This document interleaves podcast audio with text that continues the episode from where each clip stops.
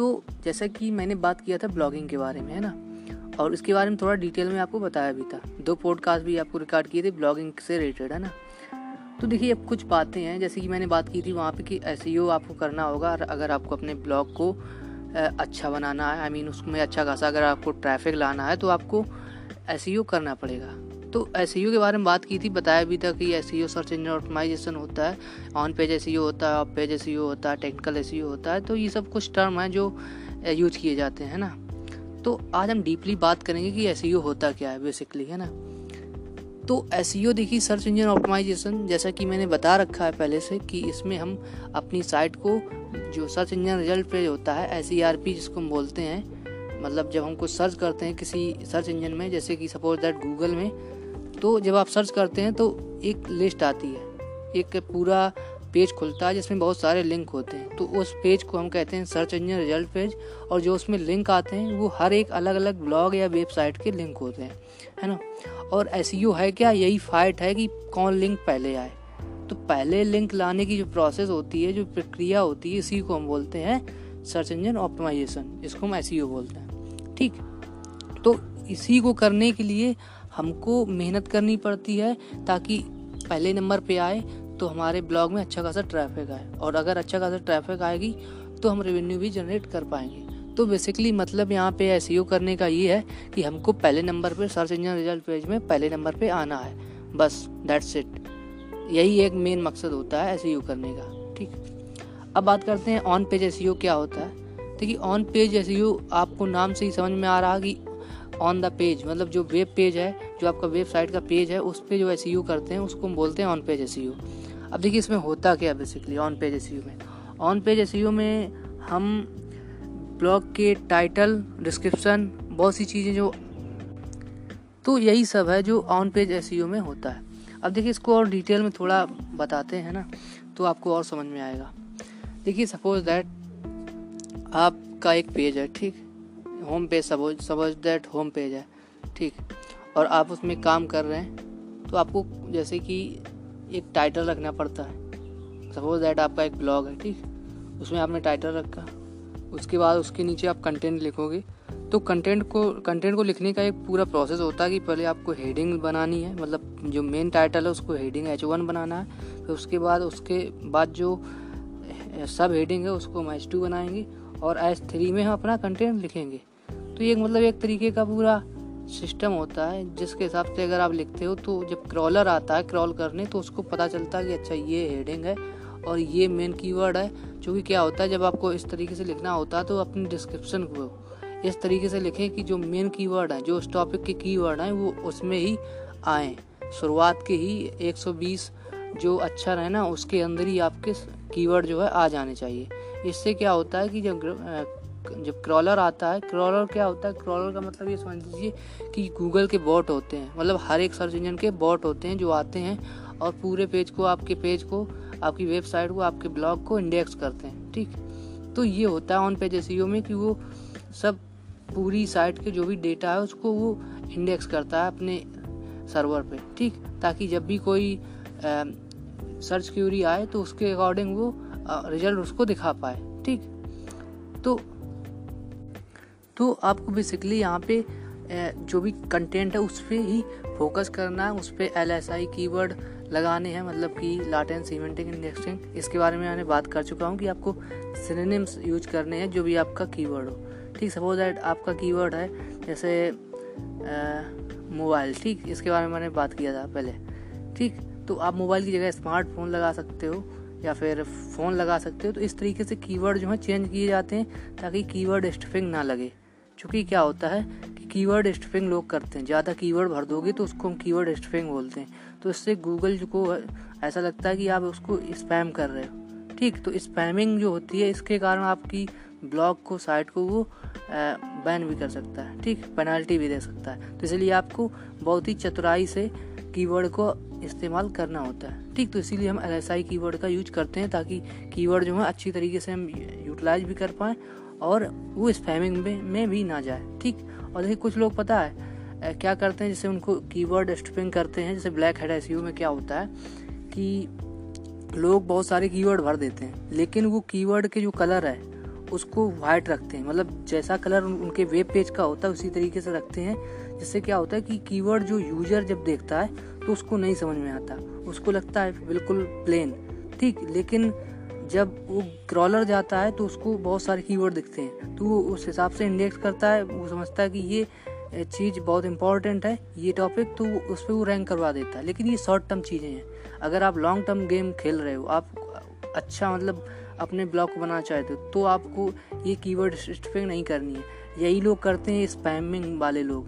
देखिए, जैसे आप किसी से पेड में ऐसे यू करवाओ ना और उससे बोलो कि मुझे अर्जेंट में एस चाहिए, मुझे इंस्टेंट एस चाहिए अच्छा मेरे ब्लॉग को ऊपर कर दो। तो इसी तरीके से स्पैम करके ब्लैक एट एस करके, आपके ब्लॉग को ऊपर पहुँचा देगा। लेकिन वो थोड़े दिन के लिए रहेगा, जैसे ही गूगल को पता चलेगा, वो वो तुरंत आपको पेनल्टी देगा और आपको कोई भी, जो भी आपने सोचा था कि आप यहाँ पे रहोगे इस टॉप पे। तो आप नहीं रह पाओगे। आपको वो नीचे धकेल देगा। शायद आपको बैन भी कर दे तो आपकी साइड पेनल्टी ज़्यादा ले जाए। तो समझ रहे हो ना बात को? कि आपको सही तरीका अपनाना है, ये स्पैमिंग नहीं करनी है, अगर आपको लॉन्ग टर्म करना है, ठीक? अगर शॉर्ट टर्म करना है तो तो आप ऐसे ब्लैक हेड वाला कीवर्ड स्ट्रिपिंग करके कर सकते हो। लेकिन मुझे नहीं लगता कि अब वो काम करता है, वो भी टेक्निक क्योंकि क्या है कि गूगल भी या फिर जो भी सर्च इंजन है, वो स्मार्ट होते जा रहे हैं। अब चूँकि मैं, चूँकि मैं गूगल की बात इसलिए करता हूँ, क्योंकि जो मार्केट है, वो गूगल डोमिनेट किए हुए है और वहीं पर तुम्हें ज़्यादातर ट्रैफ़िक भी मिलेगा।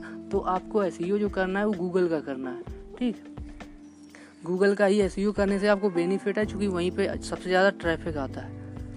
तो ये रही ऑन पेज एस की बात। ऑन पेज एस में और भी होती है, जैसे मैंने बोला कि आपको इमेज को अच्छे से ऑप्टिमाइज करना है। पहले इमेज का आपको साइज़ कम करना है और फिर उसके फिर उसके बाद उसमें आल टेक्स्ट अल्टरनेट टेक्स्ट जो होता है, उसको भी ऐड करना है, ताकि इमेज में भी आपका कीवर्ड छुप पाए। ठीक? मतलब एक तरीके से उसमें छुप जाएगा आपका एक कीवर्ड तो इस तरीके से कीवर्ड का मतलब हम यूटिलाइज करते हैं किसी भी ब्लॉग में। ठीक? तो ये होगी सामने की बातें। ये सब मतलब सामने की बातें होगी, जो आपको करनी है जो दिखेंगी, ठीक? बैकएंड में और भी चीज़ें होती हैं। जैसे बैकएंड में हम लिखते हैं मेटा डिस्क्रिप्शन लिखते हैं, ठीक? ताकि जब कोई यूज़र उसको देखे तो वो जब सर्च करता है ना तो आपने देखा होगा कोई भी लिंक जो होता है वेबसाइट का, उसके नीचे कुछ डिस्क्रिप्शन लिखा होता है। तो वो डिस्क्रिप्शन पढ़ के भी लोग क्लिक करते हैं। तो वो अगर अच्छा लिखा होगा तो आपका सीटीआर अच्छा रहेगा, ठीक? क्लिक थ्रू रेट और फिर उसके अंदर जब जो कोई बंदा जाएगा, फिर उसमें वो कितनी देर रुकता है, इसके लिए आपको बहुत सी चीज़ें करनी पड़ सकती हैं। जैसे कि अपने ब्लॉग में इंटरनल लिंकिंग करो कि एक ब्लॉग को पढ़ते पढ़ते उसको अगर दूसरा कोई लिंक दिखे तो वहाँ से वो चला जाए। मतलब वो वहीं पर घूमता रहे आपके ब्लॉग में, बाहर ना निकले। तो इससे क्या होगा, इसको, इससे गूगल को लगता है कि अच्छा आपका ब्लॉग अच्छा है और इस पर लोग ज़्यादा टाइम बिता रहे हैं तो वो आपको और प्रमोट करेगा। ठीक तो उसके लिए आप जैसे इंटरनल लिंकिंग कर सकते हैं, आप उसमें वीडियो ऐड कर सकते हैं, आप पॉडकास्ट का लिंक भी वहाँ पे ऐड कर सकते हैं पॉडकास्ट प्लेयर ऐड कर सकते हैं मेड कर सकते हैं तो ये सारे ऑप्शन है जो लोग यूज़ करते हैं तो आप भी यूज़ कर सकते हैं, ठीक? तो ये ऑन पेज एस की बातें हो गई अब देखिए, ये मैंने मेन मेन बातें बताई करने को और बहुत सी चीज़ें आप कर सकते हो, ठीक? इसके बाद बात आती है ऑफ़ पेज एस में। ऑफ़ पेज एस बेसिकली है मतलब बैक लिंक का। बैक लिंक क्या होता है? कि हम किसी अथॉरिटी साइट से बैक लिंक लेते हैं। अब देखिए, कुछ लोग क्या करते हैं कि इसमें भी स्पैमिंग करते हैं। स्पैमिंग क्या करते हैं? अपना एक प्राइवेट खुद का ब्लॉग का नेटवर्क बनाते हैं, ठीक? और उसी से बैकलिंग देते हैं। ये भी एक तरीके अच्छा है, लेकिन जब आप ऐसे सारे चीज़ें करते हो तो अगर गूगल को लगता है कि स्पैमिंग टाइप की है तो वो जान जाता है, क्योंकि हर ब्लॉग में वहीं से बैकलिंक आ रहे हैं। तो आप क्या करें? और चाहिए वो रिलेवेंट भी नहीं होते। हैं आपको ऐसा जैसे आपका टॉपिक है मोबाइल ठीक? तो आपको ऐसी साइट ढूंढनी है जो मोबाइल पे हो। उसका अगर आपको बैक लिंक मिले और वो अथॉरिटी की साइट हो तो आपके लिए अच्छा है, क्योंकि अच्छा लिंक जूस आएगा। अब लिंक जूस प्रोसेस यही होती है कि वो जो भी अच्छी साइट से आपको रेफरल होता है तो गूगल को भी लगता है कि ये साइट ट्रस्टेड है तो ये भी ट्रस्टेड साइट होगी, क्योंकि ट्रस्टेड साइट ही एक अच्छी साइट को बैकलिंग देती है। है ना? ऐसा मान के चलते हैं। तो यही होता है कि आपको बैकलिंग जो है अथॉरिटी से लेने हैं अथॉरिटी साइट हो, और प्लस उसका जो डोमेन अथॉरिटी हो और पेज अथॉरिटी ठीक, दोनों अच्छी हों डीएपी अच्छी हों। अब ये डी वाला सिस्टम थोड़ा आपको एक तरीके से नापने में मेजर करने में हेल्प करता है कि किसका मतलब आपको बैकलिंग लेना है, किसका नहीं लेना है। और रिलेवेंट साइट का लें। मतलब सपोज़ दैट जैसा कि मैंने बता रखा है कि जैसे आपकी मोबाइल में कैटेगरी में साइट है तो उसी का लें। उससे क्या होता है? उससे एक तरीके से आपको डबल फ़ायदा होता है। एक तो आप उससे ऑडियंस को भी अपने तरफ़ खींच सकते हो मतलब उनका भी अटेंशन ग्रैप कर सकते हो क्योंकि उसी के बारे में कुछ ऐसे ही को रिलेटेड वो लोग सर्च कर रहे हैं। अगर ये भी हो सकता है कि आपको डायरेक्ट का सीधा सीधा ना मिले, क्योंकि क्या होता है? कोई भी अपने कंपटीटर को बैकलिंग नहीं देना चाहेगा, है ना? अगर आप भी मोबाइल की साइड रखते हो और दूसरा बंदा भी मोबाइल की साइड रखता है तो शायद वो आपको बैकलिंग ना दे। आप कितने भी उसको रुपए पे करना चाहो, फिर भी नहीं देगा। या फिर आप उसके लिए ब्लॉग पोस्ट लिखो, तब भी कौन ना दे? तो उसके लिए आपको क्या करना है, आपको उसकी एक्सेसरीज पे जा सकते हैं। मतलब उससे थोड़ा बहुत मिलता जुलता जैसे कि अगर मैं मोबाइल के बारे में रिव्यू करता हूँ तो वो मोबाइल के कवर के बारे में रिव्यू करता है तो आप उसका बैकलिंग ले सकते हो। वो आपके लिए रिलेवेंट काम करेगा। या फिर वो अदर कोई एक्सेसरीज पे काम करता है है ना? तो ऐसे बैकलिंग भी चल जाते हैं तो उनको भी आप ले सकते हो। तो अगर आपको इसमें वैल्यू मिली है ना, और जैसा कि एक बात और मैंने पहले बताई थी एस की यही बातें हैं जो मतलब ज़्यादातर काम आती हैं, कि आपको हॉस्टिंग जो अच्छी लेनी है, जो अच्छा हॉस्टिंग प्रोवाइडर हो, ताकि सर्वर अच्छा होगा तो लोड स्पीड भी अच्छी होगी। लोड स्पीड अच्छी होगी तो जो यूज़र है वो इरीटेट नहीं होगा, वो बैक करके नहीं जाएगा तो आपकी साइट पे डुअल टाइम भी कम नहीं होगा। वो अच्छा रहेगा तो आपकी साइट पे क्लिक वेट रेट बढ़ने के चांस है, क्योंकि वो ऊपर रहेगी। ठीक? तो यही सब चीज़ें हैं जो आपको ध्यान में रखनी, खासकर आपको यूज़र को ध्यान में रख के अपनी साइट को बनाना है और उसी के हिसाब से पूरा ब्लॉग जो है उसको लिखना है। यूज़र को कभी भी साइड में मत करिए यूज़र को फ्रंट पे रखिए, उसके अकॉर्डिंग ही चलिए। वो क्या चाहता है, वो क्या ढूँढने आया है और आप उसको क्या दे रहे हो, क्या उसको सर्व कर रहे हो, यही मैटर करता है। तो सबसे पहले इस पर ध्यान दीजिए। अगर इस पर ध्यान दोगे तो ब्लॉग अपने आप आपका रैंक करेगा, कोई नहीं रोक पाएगा, ठीक? क्योंकि दूसरे लोग स्पैमिंग करेंगे तो उनको पेनल्टी भी मिलेगी। और आप सीधे रास्ते पे चल रहे हो तो आप लॉन्ग टर्म गेम पे जाओगे। लॉन्ग टर्म गेम मतलब ज़्यादा देर तक रुकोगे, ज़्यादा देर तक टिकोगे तो पैसे भी अच्छे खासे कमा पाओगे, है ना? अपना करियर भी बना पाओगे। और सिर्फ़ अगर आप ऐसे सोच रहे हो कि नहीं just I just want to do some spamming and then I'll make huge amount of money so ऐसा कुछ होने वाला नहीं। इसके बारे में मत सोचो। Don't think something like that okay because it's not gonna happen समझ रहे हो? चूँकि अब अपडेट आ रही हैं बहुत अच्छी अच्छी हर एक सर्च इंजन में, खासकर गूगल की बात कर रहा हूँ। तो जब अपडेट आती हैं तो वो जो पुरानी जो टैक्टिक्स जो लोग इस्तेमाल करते हैं, वो उनको वो जान लेते हैं। नई अपडेट में उसको सही कर देते हैं तो फिक्स कर देते हैं। तो आपने जो भी स्पैमिंग की होगी तो वो अब आगे काम नहीं करेगी। तो चॉइस इज़ योर यार।